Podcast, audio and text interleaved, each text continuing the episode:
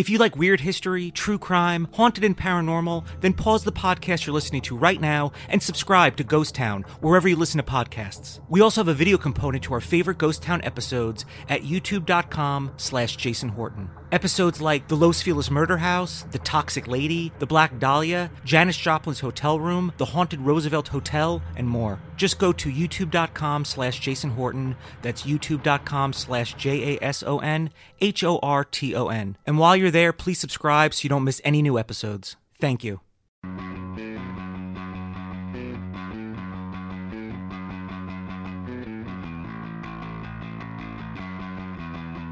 It's the Friends Without Benefits podcast. My name is Jason Horton, and I'm here with an old friend that's about to be new again, I think, uh, when I get to the bottom of this person. I mean, not, you know, when I get when I get to know you more uh, up up to date. I'm here with Maddox. Yes. So- Hello. yeah, so that's I mean that's that. Old friend, new friend, still Yeah. friends. Yeah. Um, and we a kind of we met. Oh, I first became aware of you um, at UCB, right? Yeah, It was like that community, UCB yeah. Theater, right. UCB Theater. But I think we reconnected with with uh, the YouTube space. Correct. Yes. Yeah. And what I always thought was super cool is uh, improvisers and theaters. Um, either they were in you know uh, Funny or Die and um, other kind of platforms, but uh, I always thought it was cool. Like, oh, somebody from the improv scene is really embracing YouTube, and this is a couple of years ago. Now it's you know it's a lot more. Um, a lot more pre- prevalent, so I was always like, "That's really, really cool," and I felt like I was like, "Oh, somebody else now." Obviously, you know, I mean, you, I mean, YouTube just gets more and more popular, and probably maybe less people are involved in. I mean, unless you have a fidget spinner. Yeah. Um, I know you do plenty of fidget spinner stuff. I I actually did buy a fidget spinner, and here's the thing: I know all the haters are shitting on it, but I love mine. I have one in the car and one at home. It's great. It's great. Yeah. And and people are like, oh, what do you do with it? You spin it, Yeah, and then you fidget. yeah, It's in the fucking title. yeah. What do you think you do with it? And it's not that complex. And they're like, "Well, what does it do? Just spin?" I'm like, "Yeah, it just spins." Yeah. And you and when I'm editing, I like to hold it in my hand. It's fun to play with. I, I take it to restaurants with me sometimes, and the waitress comes by. She's like, "Oh, what's that?" It's a oh, it's a fidget spinner. Let me hold it. Let me try it.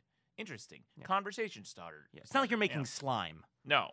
Oh well. Oh, okay. Well, okay. I'm, Yeah. I'm looking into the different Yeah. recipes, and I found out borax can burn your hands if you don't use it correctly. Okay. Yeah. So you're taking you're taking the dark the dark turn Yeah, of, yeah. of making slime.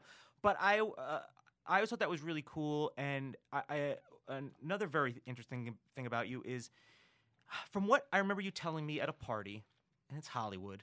We're getting crazy. I'm looking for hors d'oeuvres. You're probably looking for hors d'oeuvres. Yeah. Right? That's basically what we're doing at these things, right? Depends on the party, and I'll Yeah. tell you why in a minute. But go on. Yeah.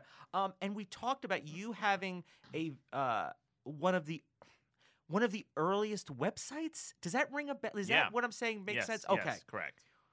What what is that? It's called the best page in the universe, and it started in 1997. It's one of the oldest running websites on the internet. It's older than Google, and uh, I've been running it straight since 1997. Uh, it's I still post updates to it, uh, not as regularly as I used to. I wish I had more time, but uh, yeah, it's that's my site. Is being kind of on the ground floor of having a website as far as people as far as people finding websites and websites surfacing um, does it get buried or is it more prevalent because it's so ingrained in the internet? Well, because my site is so old, and at one point it was it was probably one of the heaviest trafficked sites on the internet. I, I mean, I was getting more traffic than McDonald's uh, and and Coke and Pepsi websites. Like my website was blowing them out of the water. Um, I- it never. I don't think it ever got top ten, but uh, definitely in the top one thousand or two thousand, which is saying a lot on the internet. Is that like an Alexa? Like Alexa ranking? Yeah. yeah. So it got a ton of traffic for a while, and um, because of that, it it helped with the Google ranking as well. Because Google gives authority to websites that have been around for a long time that lots of people link to. And I went with the name "The Best Page in the Universe" because, and I found and this is fascinating. I found out there's so many like 12 year old kids who read my website, and I'm like, why? That's so inappropriate. You shouldn't be reading any of my stuff. And it turns out, as a 12 year old kid, what's the first thing you search on the internet? The the best The best page, in on the, internet. Yeah, yeah. Yeah. And so that's how a lot of like kids are finding my website. And that's I created it when I was 16 years old, and I decided to go with that name. What was the impetus? Is that the right word? Yeah. The, the impetus. I never use that word, but you know, trying to use a new word in every podcast. Kidding. I'm not trying to do that. uh, what was the impetus of you making that? Because there was a point where it didn't exist, and then you point where you're like, "Ah, I guess I'm going to do this website. Honestly, I just had some free web space on my internet service provider uh, with Xmission. It's a small internet service provider in Utah. And they provided with every account, every internet account, um, some free, like 10 megs of free uh, hosting. So I thought, okay, well, I, I'll start a website, my personal homepage. And I called it the best page in the universe. And I started posting rants there. And I would check my access logs. Now, for those of you who are listening who don't know, access logs are literally just lines of, uh, of text like your IP address, the browser you're using, what time you, you access the website. And I checked those like religiously. And I was, saw that every now and then I would get a blip on my access logs. I'm like, oh my God, people are reading this? This shitty little website? So that's how you'd find out how well it's doing. I Yes. guess, in a sense. Okay. and I was getting on average like five readers per month. And I was so ecstatic. I thought, oh my God, five people care about what I have to say. That's amazing. And so that kept me going. And I kept posting rants and updates and things like that. Then there was a big breakthrough. What really put me on the map was in 2002, I wrote this article called I Am Better Than Your Kids. And I graded children's artwork. I talked about it on a radio show. My website went from a, um, a couple hundred hits per day to a couple thousand overnight. Then someone in Poland, I tracked this guy down. Someone in Poland took that article and put it in a Word document and started spreading it. And it was one of the first really viral emails that went around. And it went, Did you get credit for that? well, not at first. Eventually, people found it, but uh, I, you know, there's a lot of credit. And that's typical. Of, uh, nothing's changed Yeah. internet. Yeah, I still get ripped off. Like just last year, I, I did something that got like 30, 40 million re, you know, re uh, uh, recirculations, retweets, whatever, shares on Facebook.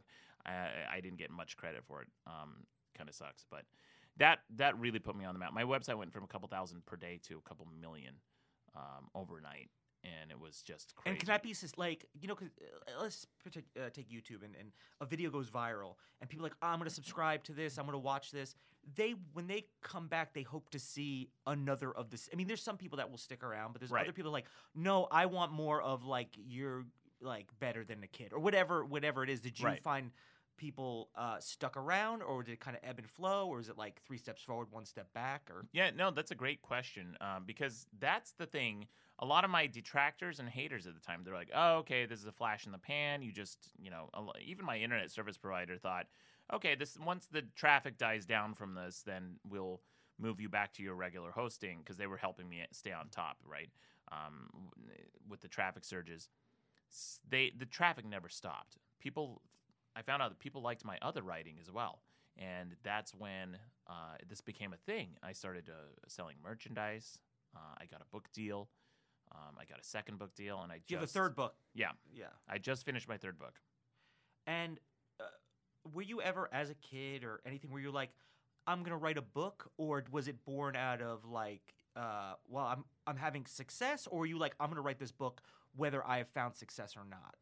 Um, it was not any one of my long term goals that were immediate. I mean, i I wanted to do everything, obviously. Um, uh, well, I guess it's not obvious. I don't know why I said that, but I wanted to write a book. I wanted to write a comic book. I wanted to make a video game. I wanted to work on TV, movies, all that stuff. I love doing creative things. And so I, when my website blew up, I received an email from my editor in New York, and he was just like, "Hey, you want to write a book?" And I replied, "Yeah." Ed, he was what was your editor of? He was uh, the editor at Kensington Books. at And how time. did you know? Like, how did you? How did he know to come to you and say, "Hey, do you want to write a book?" He just came to my website, okay. and he's a very astute, uh, sharp guy. He's the guy who also dis- he's, he discovered me. He discovered Tucker Max. Uh, he discovered uh, Robert Hamburger from Real Ultimate Power. Um, he's discovered uh, so many different Like Tucker writers. Max must die. Is that Tucker Max? Or what was Tucker? He was like a kind of controversial Yeah. kind of blog. Tucker guy. Max um, had a website called "I Hope They Serve Beer in Hell." Oh, okay. yeah. uh, or that's his that's his first book, and that did really well. Uh, I believe that was a New York Times bestseller. He made a movie out of it and that sort of thing. So my editor, my editor is very, very sharp, and he's very astute, and he's with it. So he just goes on the internet and he finds properties that are doing really well and things that resonate with him, and he knows that there's an audience for it. So, So it's, he knows if you guys make something just like in YouTube or, or people have an audience, we're not going to start at zero, right. and that's Right.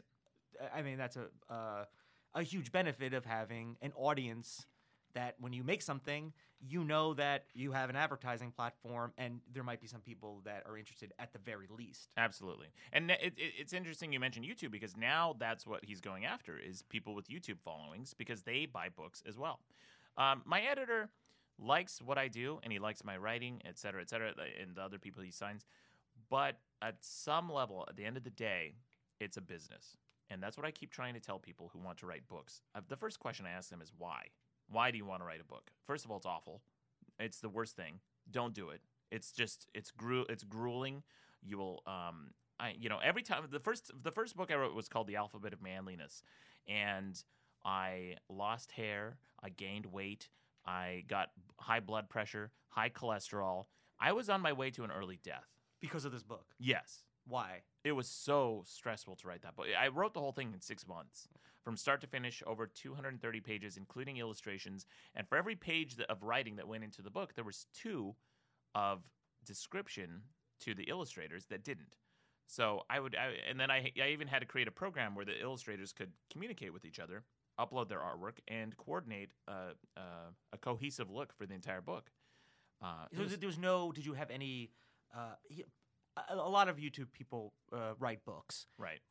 I, and uh, you know, some it's ghost written or they have five other people helping them. Yeah. Was you was just 100 percent you, and then just like a book editor type thing for technical purposes, or was it just all you, every word? every word everything I, I mean jason when i that's the thing that's the thing that people don't understand when you write a book right everyone's like oh i got to get a publisher i'm like why they don't do anything like I, if i didn't put it in the book it doesn't you're not going to find it in the book i even went so far as to create the um, the cover layout the internal layout the design of the book the font uh, my, for my second book i created my own font for it uh, the publisher doesn't do doesn't do much. I, I paged my second book.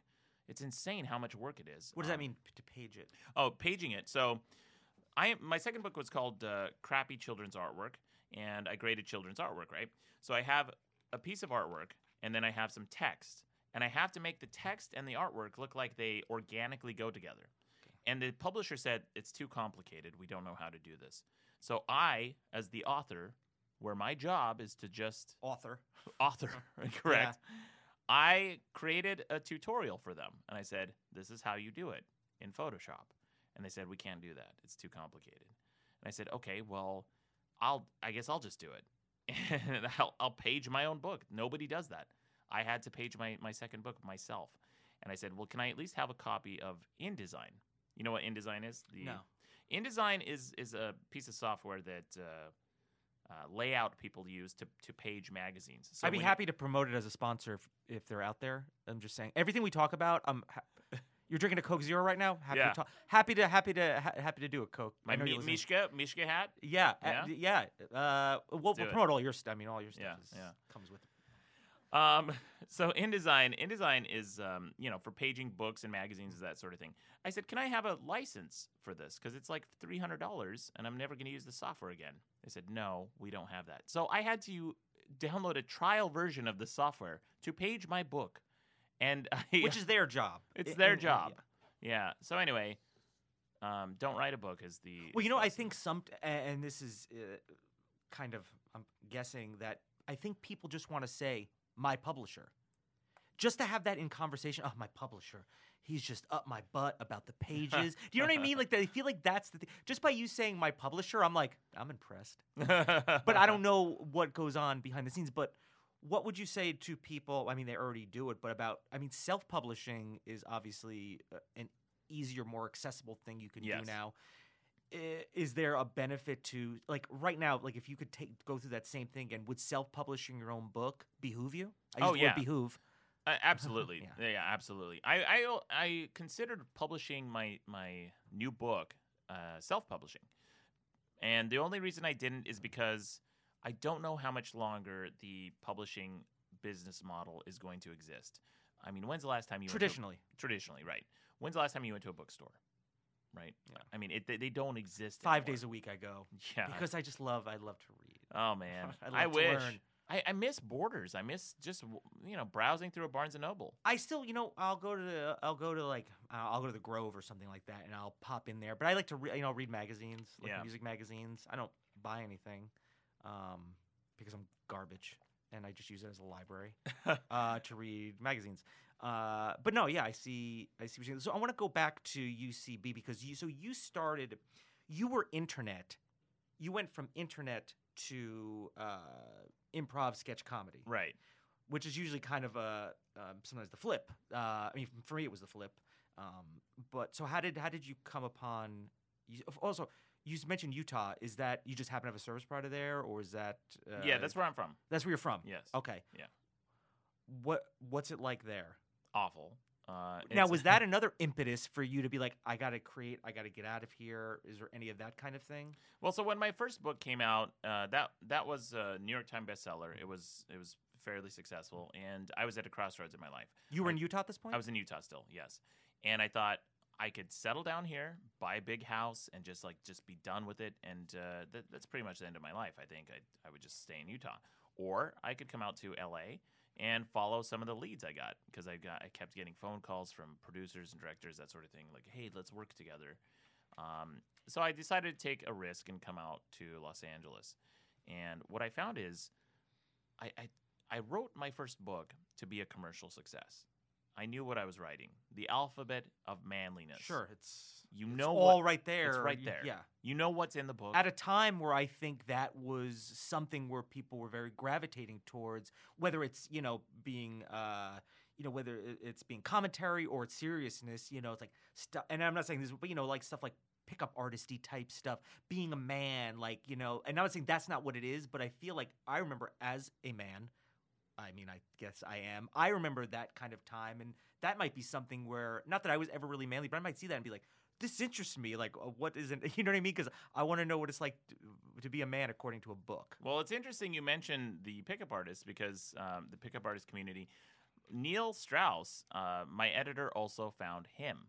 So we have the same editor, and he wrote a blurb for my book that's on Amazon right now. I met Neil Strauss, uh, really great guy, very interesting, interesting dude, uh, very fascinating. But um, I did my homework, Jason, when my book came out around that time. You know how many books about manliness there were? I'm going to guess two numbers three or 200. there was only one, Okay. and that came out in 1998. The only other book about manliness, and it was called the Von Hoffman Brothers Big Damn Book of Sheer Manliness. And I remember looking at that book when I was a kid, and and uh, it's very much like your dad's manliness, right? Golf, Not my dad, but maybe somebody else. maybe some like like your your dad's generation of Yeah. manliness, like golf, sports cars, beer, girls, that sort of thing. I wanted to write a book that wasn't like that, and the word beer does not even show up in my manuscript. Um, the word golf, there's no sports. It's a very, it's kind of like a, it's. I mean, it's clearly satire. It's a satire of manliness, um, because if you follow some of the advice and lifestyle guides in my book, you will die. Um, So, would you say your perception of uh, what you wrote in that book has that changed? oh with- yeah, I mean, has it changed just because the times have changed, or has it changed because you have changed? As- Well, a little both. I, I went. I haven't read ever read my book from start to finish, The Alphabet of Manliness. It's it's been too hard for me to just sit down and read that book. It's like watching your own yeah. video or something like Yeah. that. It's painful a little bit. I mean, my other books, my other two books, I have and I'm able to, but that one for some reason I can't. Because I think because it was so difficult to write. Um, but I I recently did go back and start reading some of it, and there's just some of it that just um, doesn't hold up for whatever reason. First of all, there's some dated references in there. I reference uh, Pamela Anderson, and I don't even remember why. I reference Ellen DeGeneres, and I don't remember why. There's Chuck Norris jokes in there. Um, it's a dated book. It's, it came out um, 10, 11 years ago. So it's a it's a dated book. And then culturally, there's been a cultural shift too. Like some of the stuff in the book just isn't that funny to me. I feel like it's not my best writing. I feel like I could have written a lot better book. I mean, I think wasn't- that's okay for something that you know. You hope that you're better than you are i- in many ways than you are, you know, 10, 11, 12 years ago. Yeah, yeah. I mean, yeah, I've, I've changed so much as a person and as a writer. I feel like I'm a much, much better writer today, to the point where my new book has come out. Like I'm, I'm my harshest critic. You know, people criticize me all the time. They make fun of me. They tear down my work. They call me every name in the book. They insult me all the time. But nothing compares to my own criticism. I mean, they, it makes me laugh how how weak the the criticism I get is. But my new book, as harsh as I am for myself, is my favorite. My it's my best writing. And what's that book's coming out? Yeah. And what's that called again? It's fuck whales. Um, right. I see. I yeah. saw that. Okay. What? Can you talk about what it's about? Sure. Yeah. It's a it's a tease us. Sure. Uh, originally, the publisher said we want a book of we we want to publish your anthology. We want to just take all your articles from the website. I said, well, that's a lazy thing to do.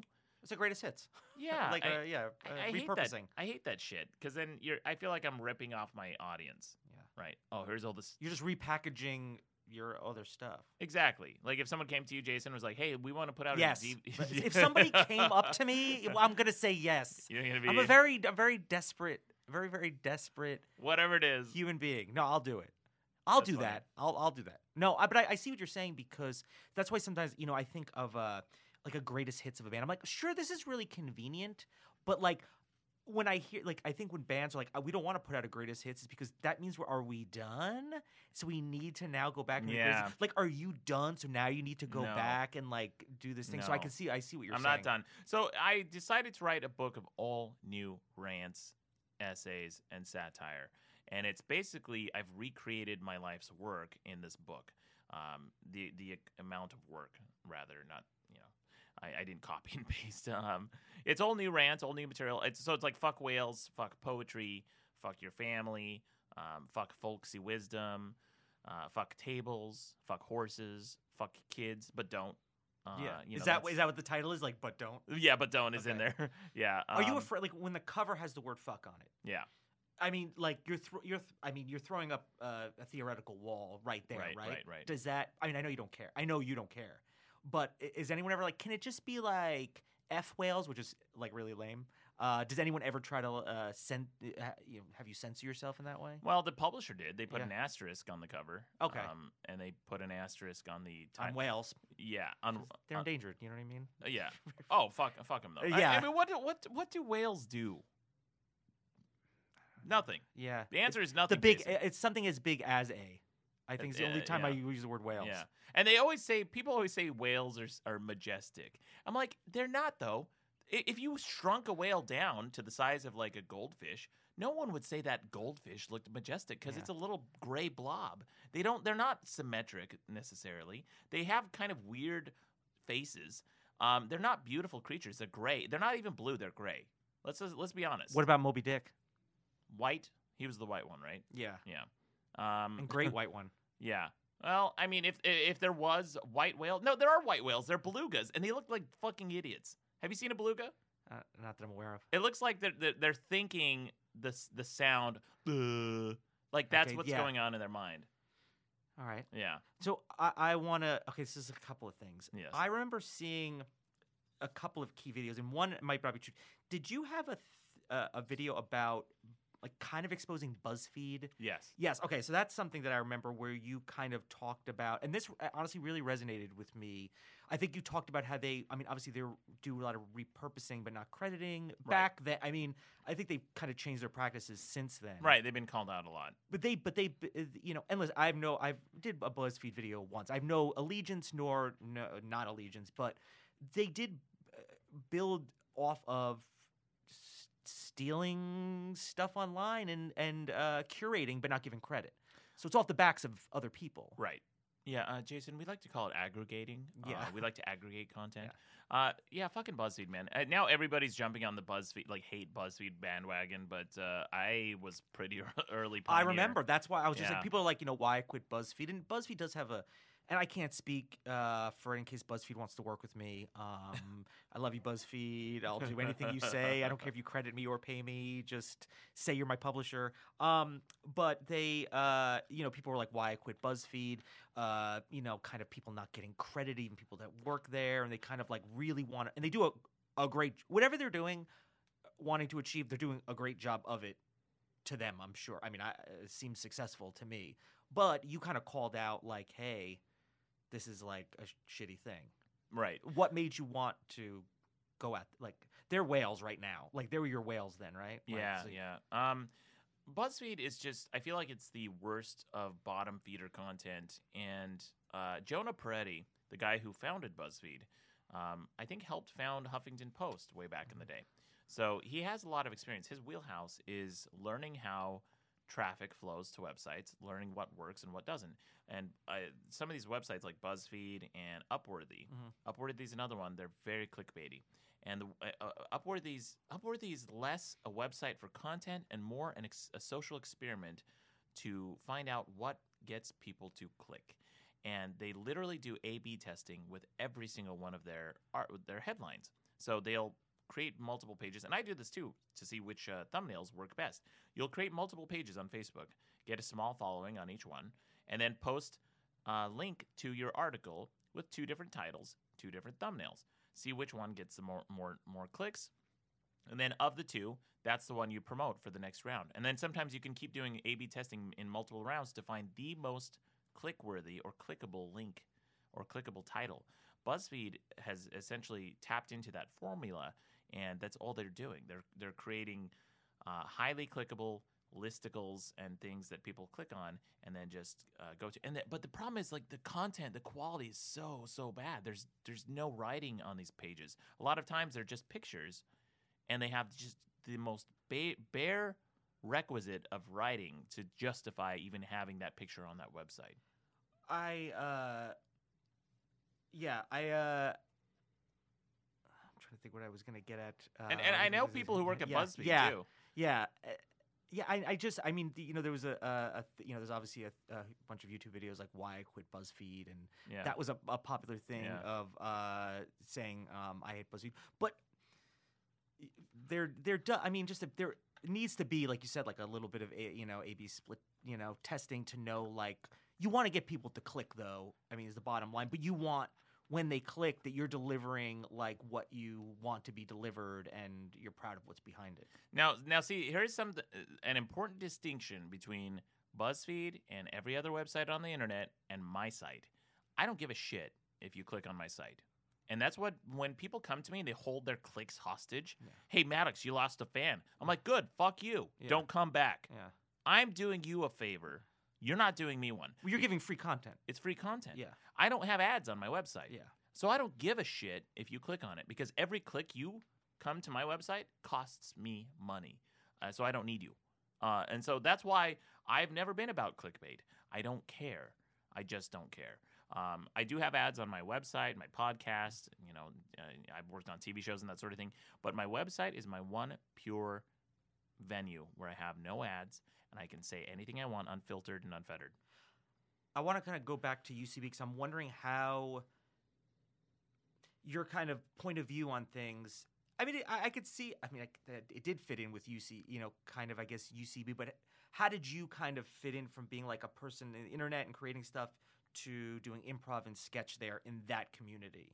Uh, So uh, yeah, it's interesting you you mentioned that because um, when we met uh, too, Jason, I had no idea you were making YouTube videos or anything like that. I just when I saw you at the YouTube space, I thought, oh hey, there's that guy Yeah, from UCB yeah. that I occasionally saw That doing hot improv. guy. That was that, that's that hot guy. He's not modeling today. What's he doing? Yeah, what's he doing? He's not modeling. That's Yeah, weird. He's yeah. out of his en- environment. Yeah.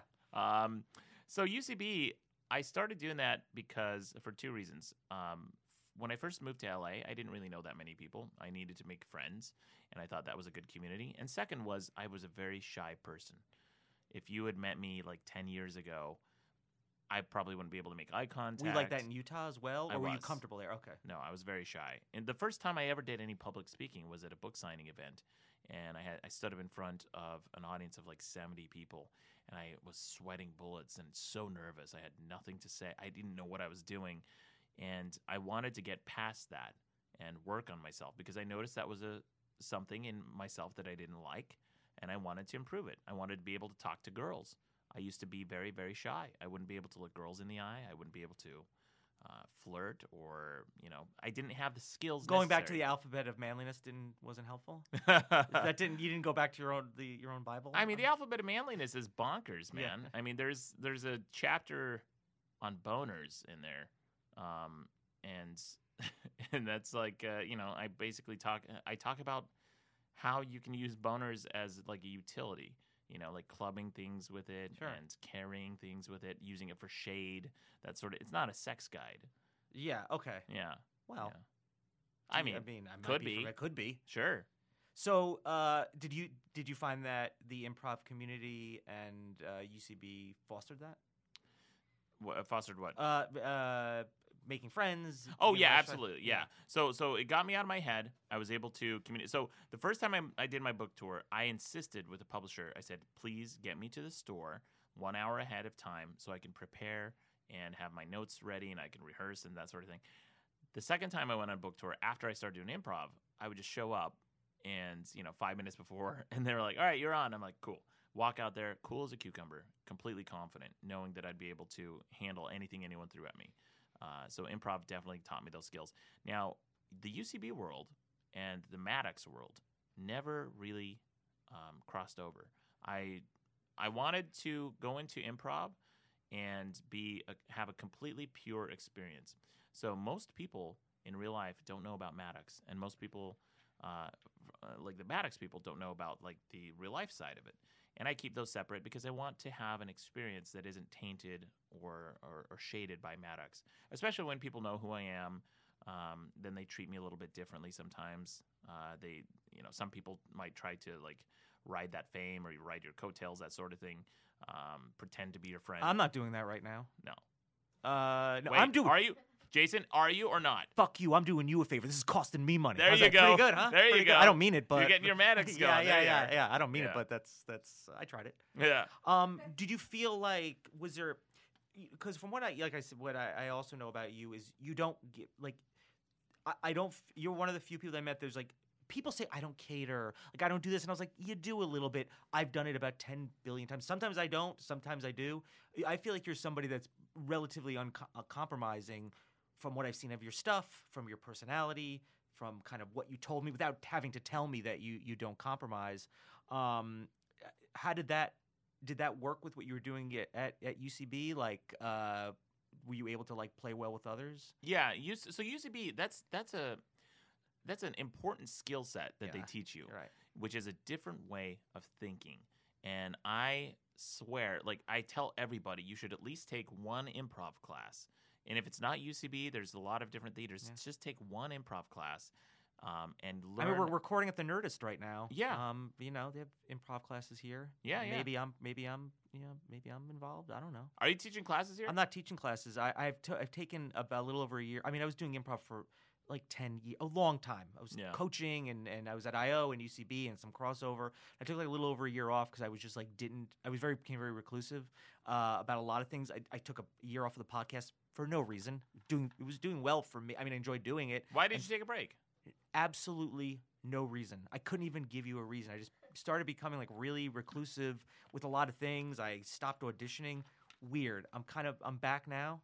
And people like we didn't know you were gone because we didn't know who you were. but I'm back. But uh, yeah, we're here. Uh, we're here at the Nerdist, and I'm recording the podcast here, and it's a How, really how, cool how many how many downloads a week were you getting before you took a break? You know, I don't know the. Uh, you know, I said the SoundCloud, like you know, had like a hundred, you know, plus thousand followers. I know some had uh like 30, 40,000. Some had. I think there's a couple that might have had like 50, 60,000. Um, uh, but getting those iTunes num- iTunes numbers were not easy for me anyway. That was part of the problem. But it was yeah, it was on New and Noteworthy. It was on Internet Stars on Right. that thing, and it just got a nice write up. Uh, the AV Club did a nice uh, write up recently. So um, we're you know we're back, and you're you know helping uh, you're helping kick it off the first couple episodes. That's Hell it. yeah! yeah. Don't forget to subscribe to Jason on iTunes. It's- yeah, friends without benefits. You know, get get on there. Yeah. subscribe, leave a comment. That's a great name, by the way. Friends without benefits. It's I funny. yeah, I, there's a couple others on there, but Yeah. um, I'm you know we're, we there's room for all of us. Yeah. There's uh, another video though. I want to make sure I get all this. Uh, I remember because I think you may have screened at the YouTube space about the uh, truth about the wage gap. Yes. Um, which may have ruffled some feathers. I don't know. Did it? I mean, it didn't. I mean, uh, I'm a, a guy. I'm a, I'm a white guy, so Yeah. it didn't ruffle my feathers. I just found it interesting. Uh, I think because people, I remember just asking questions about like maybe like how you kind of, and you were pretty good. Like you were like on top of like how where you sourced your information from. Right, you were- right. had a very comprehensive. Where sometimes online it's like, there's no such thing as blank, and here's uh, uh, the reason why is my opinion. Right. You actually like source and seem to cross source to kind of cover at least your, the basis of what you were of what you were putting out there. Correct. So that video in particular, I spent so much time doing research because I wanted to like when when someone talks about the wage gap, right? It's seventy percent. Well, first of all, do you know what it is? Off the top of your head? I do. I, I just don't want to. Uh, What is it? Say Lindsay, it. Lindsay's here on the booth, and uh, I, I, uh, you know what I mean. Like, listen, I, she's getting, she's getting, well, she's getting a hundred percent of the the wage for the, this podcast. Um, so, uh, yeah, we I'm- can talk about we can talk about this. I want to talk to Lindsay. Everyone. Yeah. We'll we'll talk about this, but um, I didn't know for sure because I've heard lots of numbers. I heard seventy percent. I heard seventy-seven percent. I heard eighty-two percent. I heard seventy-three percent. I thought, okay, you know what? I'm going to find out what the wage gap is. What's the official? So you number? weren't. Your goal wasn't. I want to disprove the myth of the wage gap. No, I didn't think it was a myth. Yeah. Okay. You just wanted to find like what is it true? What is it? What is it? Yeah. And here's how I came across that. Okay, I was writing uh, ch- the chapter in my in the alphabet of manliness for enlightenment, and I I started out the the enlightenment chapter. And making a joke, essentially, saying something like Adam and Eve, um, you know, had some dispute, and God said, "Okay, um, Eve, from now on, you're going to make blank cents to every dollar a man makes." And I thought, I thought, okay, what is that blank? What is is it? Seventy percent, seventy cents, seventy-seven cents? What is it? So I Googled it. And to my surprise, I found all sorts of numbers. And I thought, oh my gosh, well, which one do I go with? I just picked 70, I think, in my book. And then that's what got me curious to start researching like, why is why are there so many different numbers? I always thought that was, you know, it was like 70%. That's awful. And there's pretty big discrepancies between the numbers enough for you to. It wasn't like seventy percent, seventy point five percent, No. seventy point two percent. So there was a big. they were all over the place. Okay. And I thought, well, that's that's weird. Why why is it like that? And then that's when that's when I started doing research and trying to find out. Because first of all, um, just from a very basic standpoint, if you hear that there is a discrepancy, if you hear that there is some uh, wage disparity or wage discrepancy, as a fair and uh, uh, uh, equal person, you think why? Why is that do? Why is that happening? That doesn't sound fair. I want people to. Everybody should be paid the same amount for the same amount of work. It's bullshit. Yeah. If if women are getting paid less, that's absolutely bullshit. So I thought I'm going to get to the bottom of this. Why is this happening? Then I started going down this rabbit hole. The number one source for the wage gap number comes from the um, uh, the the AAUW, and it's for the American Academic University Women or something like that. I forget I forget what AAUW stands for, but they're the ones who publish it. And it turns out that number comes from looking at the total number of dollars men make on average and comparing it to the total number of dollars that women make on average. And uh, they don't take occupation into consideration. They don't take experience level. They don't take tenure. They don't take um, uh, degrees, education, all these factors, um, whether you're married or not. Like these are all factors that that uh, affect the wage gap. And then I started looking into it, and I looked at uh, different countries too. And Iceland, Iceland is the most feminist country in the world. You know that? Uh, there, there's an article that just came out about it. I do. I do now. They are the most feminist, the most egalitarian country in the world. I think their con- their Congress or their Senate is pretty much 50-50, women and men. They have all sorts of laws that passed uh, that you can't market toys for uh, different genders. You have to have uh, wage parity across the board. You know what the wage gap is in Iceland? 82%. And that's astonishing when you have the most feminist country in the world, Iceland, and they still have a wage gap.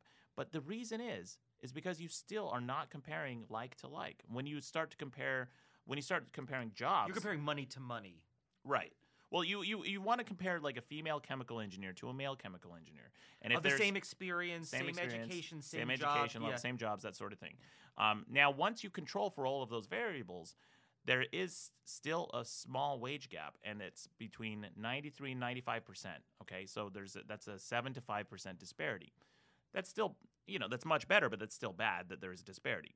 Um, some of it could probably be accounted for sexism, but there's also some uh, different variables like um, how likely men are versus women to ask for raises and negotiations. Now, the reason I said raise and negotiation is because there was a study in Sweden. Uh, two female economists from Sweden in Stockholm did a study, and they found that when they interviewed women versus men, the men were something like 82% more likely to ask for a raise. And they, they thought, well, that's so strange. Why? And they found that when men were told, so they did an experiment, they said men were told that they could negotiate for their salary, and women were told that they could negotiate for their salary, uh, the men were much more likely to. But then when they changed the word negotiate to the word ask, women were more likely to to ask for a raise rather than negotiate. And so they found that, that like even the language being used comes into play. So it's it's a it's a very interesting, nuanced, and um, uh, subtle uh, debate that I think when you just say boom wage gap across the board, it it uh, you lose all of that. I mean, even in Hillary Clinton's administration, the women were making like Watch eight- yourself. the women were making 82% of what men were making and they're like well how's that possible? Because it's the same thing. You're not looking at the like jobs. You have like a uh, the senior staff. Like hillary clinton is not you know you know she is she is as uh, uh, uh, for for equality and women's rights as possible. How is it possible that she's making 80 you know 82% in her administration? It's because you're not comparing uh, the same the same numbers. You know you can't take you can't take a kid who's 16 years old work, working at McDonald's and then a lawyer and then average their two incomes and say, okay, well, that's their average income. It doesn't make sense. So I, I tried really hard to make that video and as equal and fair as possible. But you probably got some backlash regardless. No. I didn't actually. Really? That video was was very well received. Were you expecting more? Uh, I was I was expecting a bit more backlash, but it was very well received. Now, a lot of people have asked me to make more videos like that, and I've decided not to uh, because of the following reason. I, I feel like it's not. There's no point because I looked at my demographics. I looked at the demo of who is watching my videos. Guess what the percentage of men versus women is on the on the demo for that video? Uh, 90-10 male. Pretty close. Yeah. Ninety-three percent male, seven percent female. Now, now, hold on. Is that because? Do you normally though have? I feel like you normally have a pretty large male yeah, audience, so you're gonna get. It's gonna skew a little that way. But you'd think in tra- like people searching for an answer, there might be women. They're lo- just looking for a singular video uh, with it's it's not happening, Jason. Yeah. Um, the people who talk about this stuff, like people who who attack feminist issues or talk about that stuff, even even if you're trying to do it in a respectful way, you're not attacking it. You're just discussing these these these uh, these statistics, these things. They're not watching the videos. Mm. There's a there's this whole like um, shitlord area of the of the web.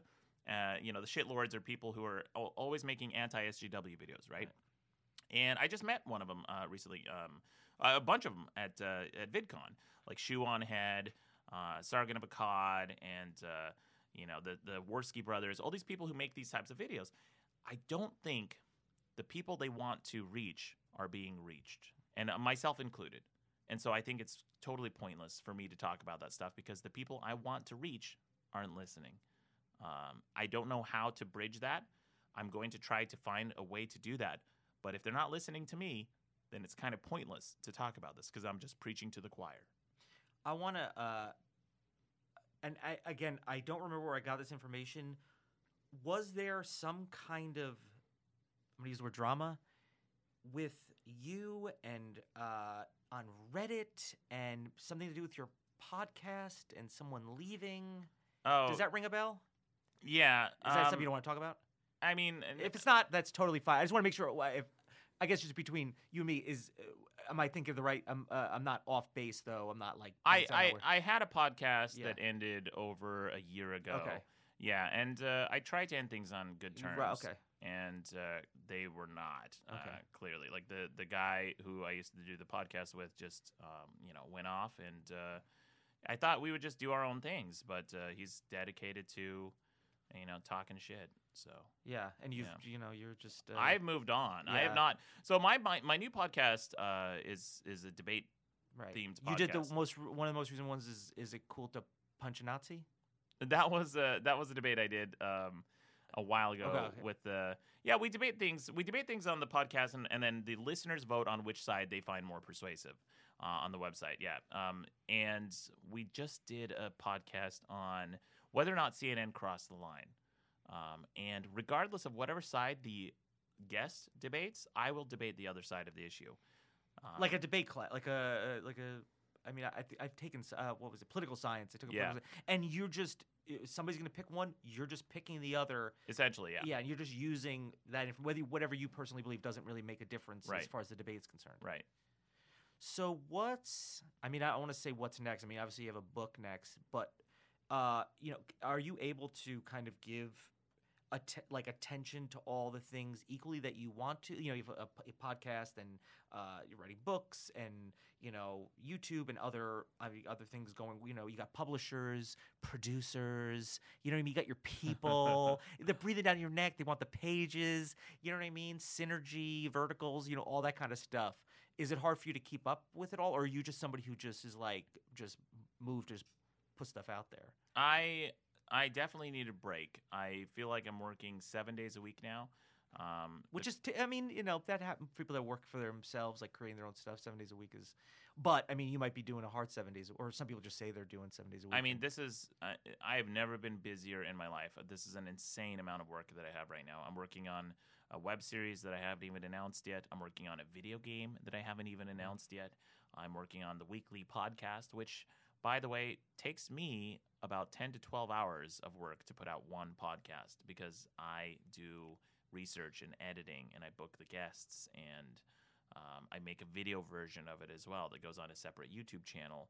I do the social marketing and so you, are you are you hands on everything or do you have people helping um, pretty much hands on everything. I have an audio engineer for my podcast. He's Mikey Bolts. Uh, i know from- yeah yeah he does impressions right Yeah, he does impres- impressions. He's amazing. He's Yeah. really good. Um, my my buddy, um, my co-host Rucka Rucka Ali, uh, he he does a lot of he- helping with uh, bookings and that sort of thing. And um, you know, we always hang out together. He's a really good guy. Um, but it's just so much work, man. At the end of the day, I am probably working like 10 to 12 hours per day on these on various projects and that's not even that's not even like you know youtube stuff and my web page and social media and that sort of thing it's just constant work um, so at some point i'll be taking a break. I think that'd be pretty awesome. Do you ever go back to utah to unwind or? No utah sucks. Uh, i try not to. Yeah. Um, utah i always tell people is a good place to start life and a good place to end it. Okay. Because but in that life sandwich don't be don't be the meat. No, no, you got to get out there. Because Utah, Utah's like clean and quiet and safe place to raise your family, and it's also a clean and quiet and safe place to die. Uh, Yeah. That's about it. Okay, well that's come to utah it's uh we're happy to have you that's their uh I will say this about Utah though: really good coffee shops, okay really good um, craft beer, uh, draft beer places, Mm. a lot of brew pubs, uh, and and Salt Lake City is very liberal. Salt Lake City, I would say, is more liberal than Los Angeles, um, it- because Sal- Utah is such a red state. It's surrounded by a sea of conservatism. So all the liberals in in Utah have concentrated in Salt Lake City. So the mayors of Salt Lake will generally huge hold rallies and protests against conservative or Republican It's a, it's a lot of uh, big Mormon community, correct? Yeah. yeah, Yeah. Are they? They're not in. Uh, probably not in the Salt Lake City area. Probably on this. No, well, it's it's funny because they're always fighting. Um, Salt Lake City has the big Mormon temple, and then uh, the, the, you have like all these, um, you know, different uh, pride rallies and things downtown Salt Lake. Salt Lake City is. Have you ever been to Austin? I have. Yeah. Yeah, so Salt Lake City is kind of like, Like- Austin of Utah. Okay. Yeah. Keeping it weird. It's Rick. very weird. Yeah, It's not that weird though. Austin. Yeah. Uh, yeah, I felt like Austin was like it's kind of normal. Oh, s- there's a there's like a Ben and Jerry's that had like tie dye on the outside, and I was like, it's Yeah. cool. It's a, it's a nice city. Yeah. Where uh, so pretty much we can find everything on your website. yeah. Is that like is that a good home base for you? Yeah, the uh, website is uh, maddox.x. Just Google the best page in the universe, or don't. I don't give a shit. Yeah. And then the other one is uh, the, the podcast. That's a weekly thing Yeah. that I'm doing now. Yeah. Uh, madcastmedia.com. And I try to have a, a large number of voices on the podcast. Uh, I like to have uh, people from the left, people from the right. I like to have interesting. As long as they're all white, you're good, right? Just white people, yeah, Just the whitest. white people. But other than that, really diverse. Yeah.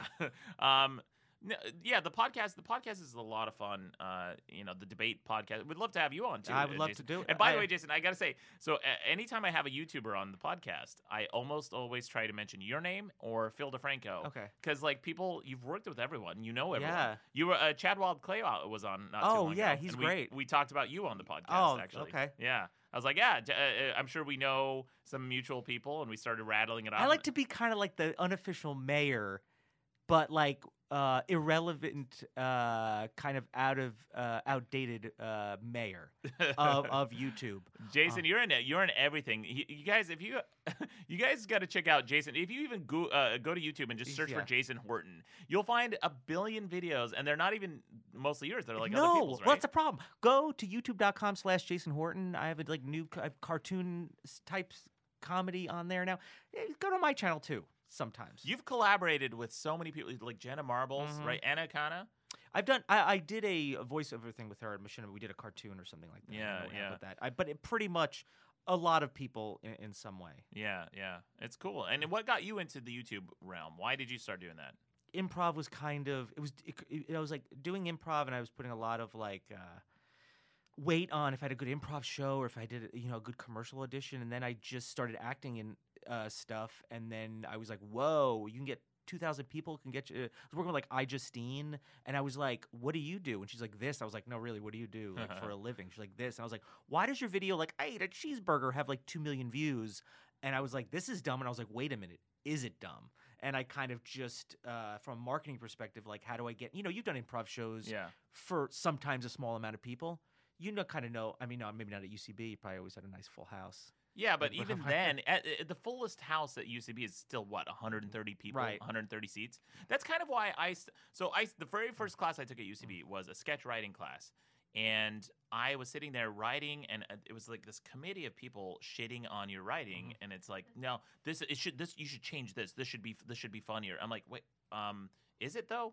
Because what if someone? i- i- and that, I I realized there's a problem of a committee, right? Uh, and it, it changed the way I write. So I I would bring in sketches. Sometimes my sketches were shit. I knew they were shit. Sometimes they were great. And sometimes other people's sketches were great. They would bring in perfect sketches. And because everybody had to note it, you know, give a note and throw in their five cents or, or 10 cents, uh, it would get noted to death. And, and sometimes the end result Would change. would change. It'd Yeah. be much shittier. And then I thought, oh my gosh, what am I doing with my life? I'm sitting here trying to write a sketch that I'm going to put on for 130 people at UCB, where these people are trying to get to the point where they have an audience, like I have currently. My my YouTube audience is uh, like my average video gets 120,000 views. What the fuck am I doing, wasting my time with like these bozo? Like, Yeah. and then th- so I decided like never do sketch at UCB or anyway. No no diss on UCB or the sketch uh, system because I've seen a lot of great stuff come out of there. But um, I think that if you have an audience, if you have a YouTube channel, if you have a following, go there, do that. Uh, there's no need to necessarily do do a sketch at UCB. And here's how it's changed my writing, Jason. I noticed that when I would go to pitch meetings in Hollywood, um, there would be an, uh, a room full of like 10 people, right? One or two of them will be the ex- executives, and the other ones will be their assistants or their assistants' assistants and ass kissers. And if they come to that meeting and they, they don't throw in their 10 cents, right, on your project, then they're going to feel like they haven't done their job, Right. Yeah. They're right? yeah. They're not validated by being there. Correct. So I decided I realized that, and from uh, for a long time, I've always kept the strategy of throwing a red herring into my scripts, To give them something give to them something to cut, Yeah. give them some. So, I, for example, I did a children's show one time, and I went into the pitch meeting. They loved it. They said, "Hey, Maddox, we want to buy this right now. This is a great thing." And I threw in a homeless character that's a friend with the kids, and they're like, "Um." And I, I remember arguing with my writing partner for a long time about this, and he's like, "Dude, no one will do a kids show with a homeless character in there." I'm like, "I know. That's the point. That's going to be the thing they cut in the Yeah. meeting." And they feel like they've done. They, they, feel like yeah. they've done something, right? Yeah. Yeah. And so during the meeting, they're like, "Yeah, Maddox, we really like the show, but uh, can we cut the homeless And character?" you're like, oh. And I'm like, yeah, Ah. uh, All right. You guys are right. yeah, I'm like, yeah. If you if we have to, I guess. Uh, so I always do that in my pitches, in my meetings, and that sort of thing, because I know the psychology of someone sitting in the meeting. Sure. It also happens on podcasts sometimes. If you have a podcast with you know three guests and one of them isn't talking for a long time, sometimes it's me. I realize, okay, it's not about me. It's not my ego. I don't have to say anything. I don't have to remind people that I'm in the room. I just have to listen and chime in when I need to. Right when yeah, when it's when you feel like you have something to say. Yeah. Yeah, And that's a that's a skill you learn in improv. absolutely. Give and take. Yeah. Yeah. Well, uh, everyone check out Maddox and uh, the best page in the universe. It's the best one. Madcastmedia.com for the podcast. It's the best debate in the universe, the best page in the universe, the best show in the That's like my whole theme and brand. Yeah, but you don't so- give a shit if they show up. No, I uh, the only place that I it doesn't cost me money where I actually stand to make some a little bit is YouTube. Yeah. But you know, it's YouTube. so- Yeah. So, uh, Yeah. All right. Well, thanks for being here. Um, subscribe to to the Friends Without Benefits. Why not? Right? Friends without benefits on Yeah. iTunes, Stitcher. St- Stitcher. And sometimes I put it on LinkedIn because I'm super desperate.